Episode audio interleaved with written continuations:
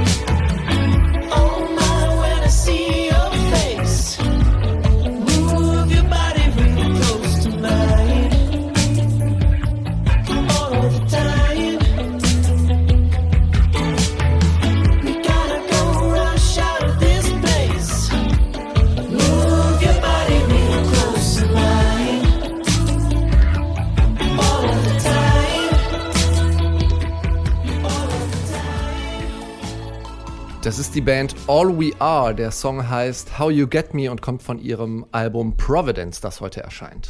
All We Are, ich habe gesagt, die kommen aus Liverpool, aber eigentlich kommen die alle drei woanders her, nämlich die Bassistin aus Norwegen, der Drummer aus Irland und der Gitarrist aus Brasilien sogar. Aber getroffen haben sie sich eben an der Uni in Liverpool und dann dort die Band gegründet.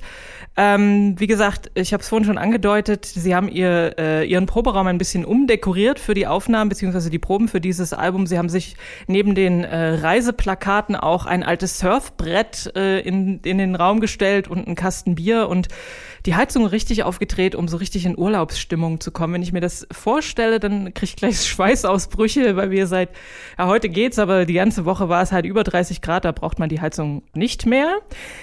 Ihre Songs sind voller geschichteter Gesangsharmonien und so melodisch, aber minimalistischen Basslinien und so recht ausgefuchsten Grooves, fand ich, also Drum Grooves. Also ein paar ganz coole Songs, finde ich, sind auf jeden Fall auf dem Album, wie den, den wir gerade gehört haben, den finde ich gut. Oder dieses L is for Loser. Ich fand auch den Titeltrack Providence, ähm, ich ja. glaube, ist direkt der erste auch äh, ziemlich gut.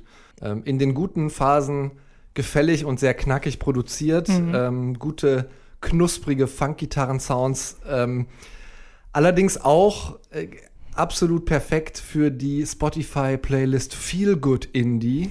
Oder ähm, ja, so ein bisschen vielleicht äh, der Pitch für den FIFA-Soundtrack äh, 2021 äh, gewesen. Manchmal auch mit entsprechend generischen Inhalten und Phrasen, also You know I want your body oder so, ähm, ja. habe ich vielleicht schon ein bis zehnmal zu oft gehört. Ähm, ja. Mir ist aufgefallen, es steckt viel Liebe und Verliebtsein in diesem Album. Es ist sehr offen, sehr direkt, ähm, aber wie man das halt manchmal bei so frisch verliebtem Geschnäbel als Außenstehender äh, so fühlt. das kommt einem dieses ganze äh, Hasenschnäuzchen, Schnucki-Mausi Turtel äh, auch wie ein Eimer klebriger Zuckerschmand vor, manchmal. Ja, ich fand auch, dass so ein bisschen die, äh, die Düsternis, die sie vorher in ihren älteren Platten drin hatten, hat ihnen nicht schlecht gestanden. Jetzt ist eher so eine Party-Laune, äh, so ein Party-Launen-Album geworden. Ist zum Teil vielleicht ein bisschen flach. All We Are, Providence heißt das Album.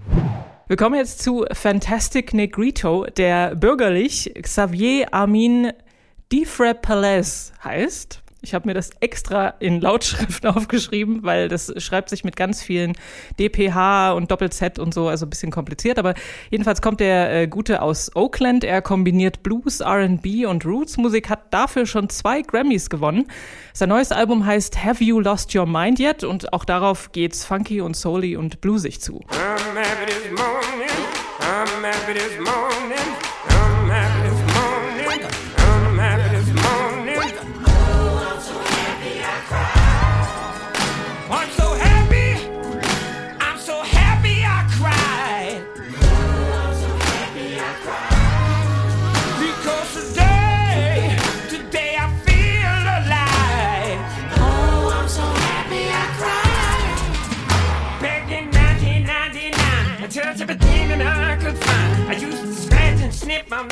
surgeon Paul at Renham.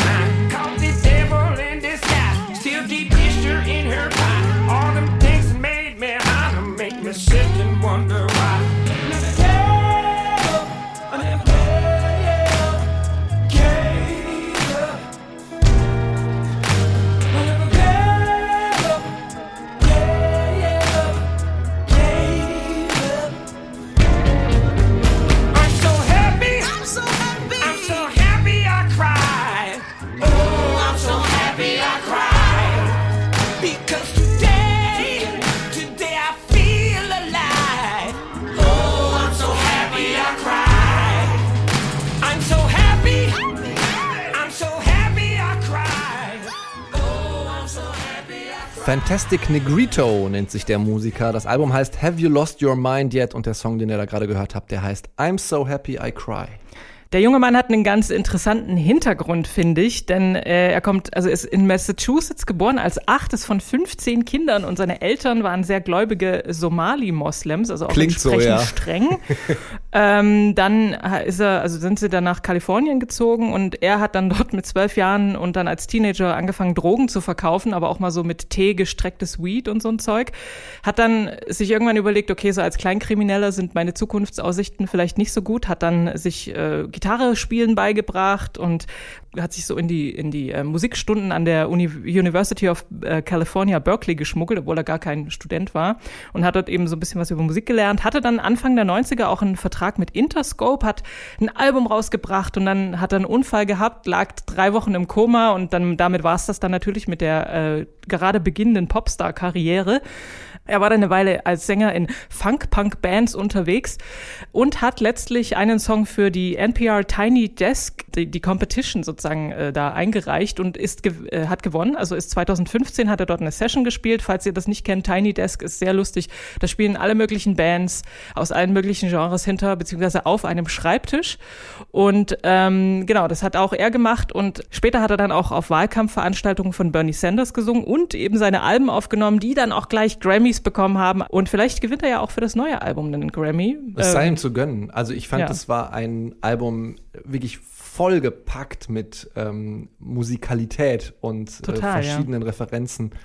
Ich habe so ein bisschen so einen Prince-Vibe immer bekommen zwischendurch. Ähm, dieser Soul-Funk und Neo-Blues äh, gefällt mir grundsätzlich äh, immer sehr mhm. gut. Manchmal ist es so ein bisschen sehr muckermäßig durchgestylt, finde ich. Ähm, aber musikalisch unglaublich stark. Und ja, ich wünsche ihm den dritten Grammy wäre ja. dann, ne? Ist auf jeden Fall, ja, ich finde auch, es ist ein super Album und er hat ja auch wahnsinnig viel zu sagen. Äh, er sagt zwar immer, er schreibt eigentlich nur das, was er sozusagen um sich herum beobachtet, aber dabei beobachtet er eben natürlich auch viele Missstände und ähm, nimmt da kein Blatt vor den Mund äh, und verpackt das in so sehr ja, schmissige und irgendwie beleibte Songs. Aber vielleicht ist das das, was du mit Mucker mäßig meinst, dass es immer so sehr, ja, bereitschultrig daherkommt. Aber es ist super Sache. Fantastic Negrito ist das gewesen. Das Album heißt Have You Lost Your Mind Yet? Bevor wir über die nächste Band sprechen, komme ich mal mit einer meiner berüchtigten Fragen um die Ecke. Soll nämlich, ich gerade einen Schluck trinken? Das kannst du machen. Ich frage derweile, welche Coverversionen von Songs kennst du, die bekannter sind als das Original? Puh. Warte, warte, warte, ich komme drauf. Torn, Natalie Imbruglia.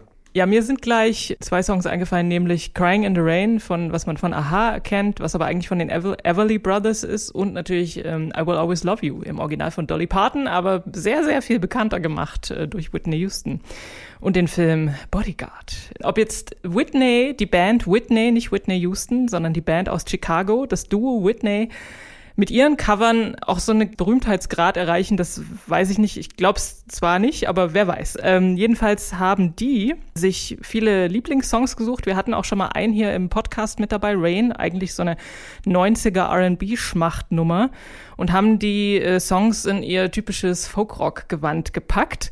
Zum Beispiel auch einen Song von Brian Eno und David Byrne.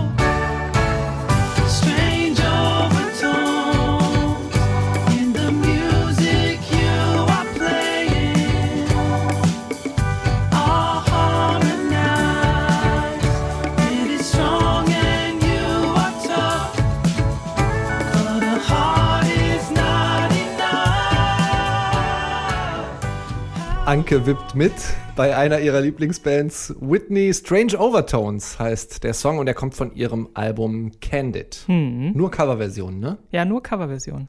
Der Plan war ursprünglich nur so zwei, drei Coverversionen aufzunehmen. Und, und dann haben sie so festgestellt, die anderen haben einfach immer bessere Songs geschrieben oder was? Nein, und dann sind so ein bisschen, glaube ich, die kreativen Pferde mit ihnen durchgegangen und die haben festgestellt, das macht total Spaß mhm. und haben dann eben äh, noch einen und noch einen Song aufgenommen und, und schließlich eben genug gehabt für ein ganzes Album.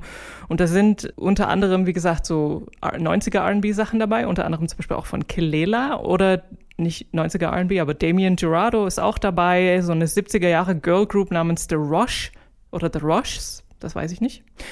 Aber egal, wie weit jetzt das Original vom Whitney Sound Kosmos entfernt ist, sie legen da ihre schimmernden Fender Rhodes und Gesangsharmonien drauf und dann klingt das, als wäre es äh, ein Whitney Song. Ja, also mir gefällt das Album sehr gut, aber ich mag halt den, den Sound von Whitney natürlich auch. Wie gefällt's dir? Ich finde es toll, dass die es schaffen. Ähm, die meisten äh, Originalsongs äh, kenne ich auch nicht, äh, zumindest nicht ähm, by heart aber ich habe äh, festgestellt, dass die es schon schaffen, wenn man mal dann den einen oder anderen Song exemplarisch hört, wie war der denn im Original, ähm, dass sie es schaffen. Und das ist, finde ich, das Maß, an dem man Cover misst, äh, was Neues abgewinnen. Ja, sie geben Und, auf jeden Fall ihren eigenen Dreh. Genau. Whitney sind das gewesen. Candid heißt das Album, der perfekte Soundtrack, um im hohen Gras zu liegen. Das waren die Alben und jetzt kommen wir zu den Singles. Neu auf der Playlist. Bei diesen Songs sagt die Detektor Musikredaktion Repeat, Repeat, Repeat. Und bei dem Song hier, da haben wir zusätzlich gedacht, buh, ganz schöne Überraschung. Denn die Eels, die haben ganz spontan eine Surprise-Single veröffentlicht. Die Eels sind ursprünglich Mitte der 90er als Band gegründet worden, aber seit Jahrzehnten eigentlich schon nur noch das Projekt von Mastermind Mark Oliver Everett alias Mr. E oder E und dessen charakteristische Stimme und die Phrasierung des Gesangs, die ist auch hier unverkennbar zu hören. Baby, Let's Make It Real heißt der Song.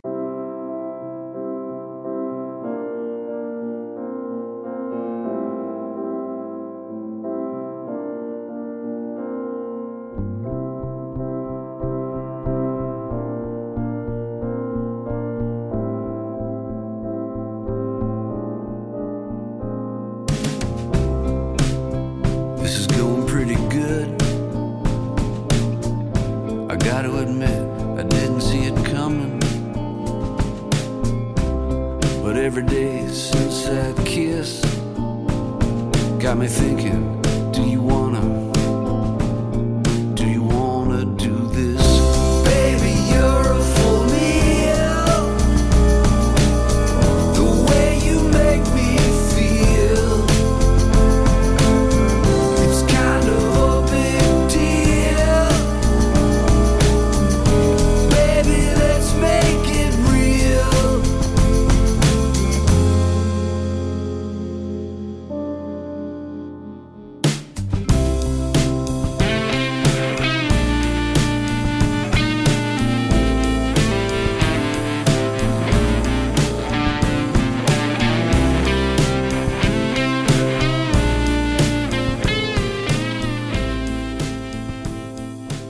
Das sind Eels. Baby Let's Make It Real heißt der Song. Die erste Eels-Veröffentlichung seit zwei Jahren für Eels-Fans muss sich das wie eine Ewigkeit anfühlen, denn in 24 Jahren Bandgeschichte haben die zwölf Studioalben rausgebracht und nochmal mehr als ein Dutzend Live-Alben und Compilations.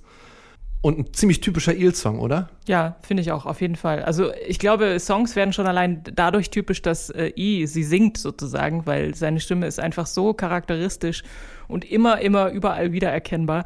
Ich fand auch sehr lustig, was er so reimt auf Let's Make It Real. You're a full meal, the way you make me feel. Ja, hat einen vollen Bauch. Aber äh, Liebe ist ja sowieso ein, eines der Lieblingsthemen von Mark Oliver Everett. Also hier hat er jetzt zugeschrieben, ähm, das soll ein Song sein, um die Alltagssorgen äh, und die ja doch aktuell etwas brennende Welt vielleicht äh, für vier Minuten zu vergessen. Und äh, die Flucht ins private Glück, die konnte er immer schon ganz gut. Das hat er bisweilen für mich so oft gemacht, dass ich dachte, ah, Mr. E ist der arme Kerl, der sich auf Parship immer alle elf Minuten verliebt. Ja, aber sehr schön und tatsächlich packt mich der Song ein bisschen ein. Und in den knapp vier Minuten habe ich nicht an die brennende Welt und auch nicht an Donald Trump gedacht. Dann hat er ja sein Ziel erreicht. Die Eels sind das. Baby, let's make it real. So, das genaue Gegenteil von äh, in Watte packen, das gibt's jetzt. Die direkte, dreckige, verschwitzte, eklige Wahrheit. Dafür stehen Idols. Ihr Album Joy as an Act of Resistance hat vor zwei Jahren einfach alles kompromisslos, brachial und bissig weggeballert. Diesmal zertrampeln sie den lachsgesichtigen, fettzufriedenen, rassistischen Vorzeigebürgern durch ihre Vorzeigerosengärten im Vorzeigedorf. Der Song heißt Model Village. –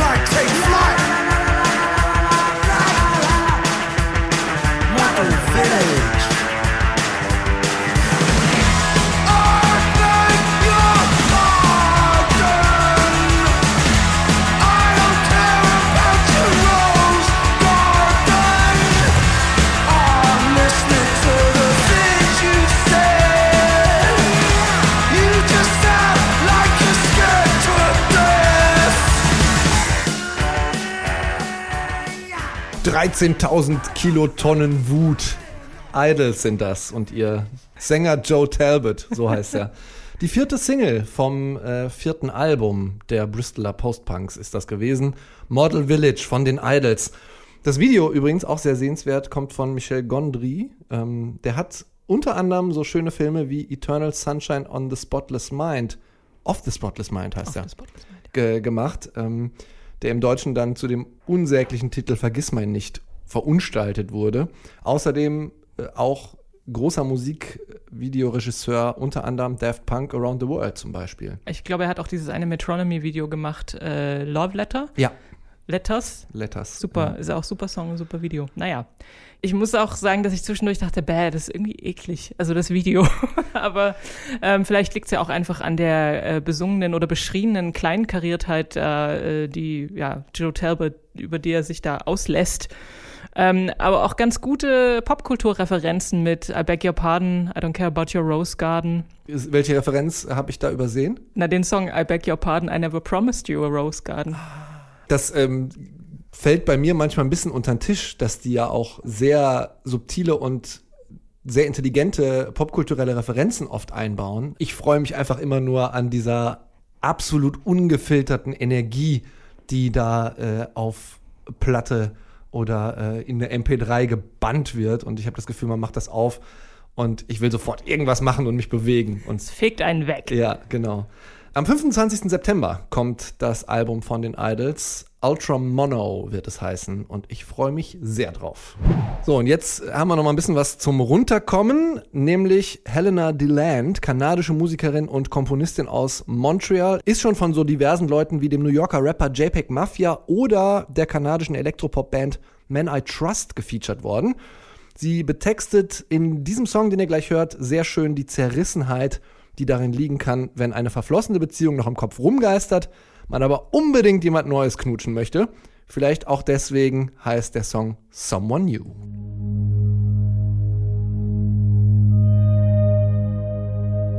If things go my way, I'll stay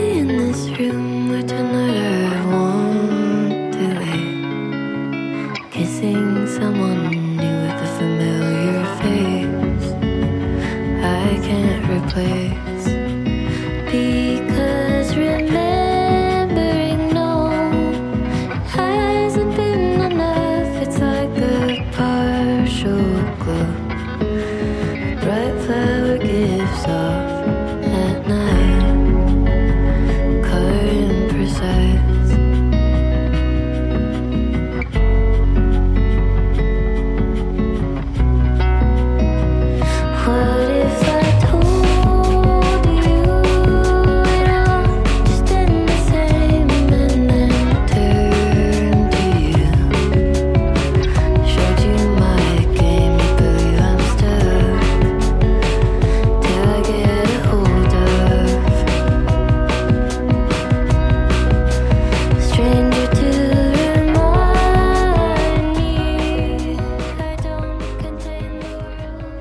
Das ist Helena DeLand. Someone New heißt der Song. Und wir haben nicht ganz zu Anfang reingehört, denn das ist das Gegenteil von Spotify Core.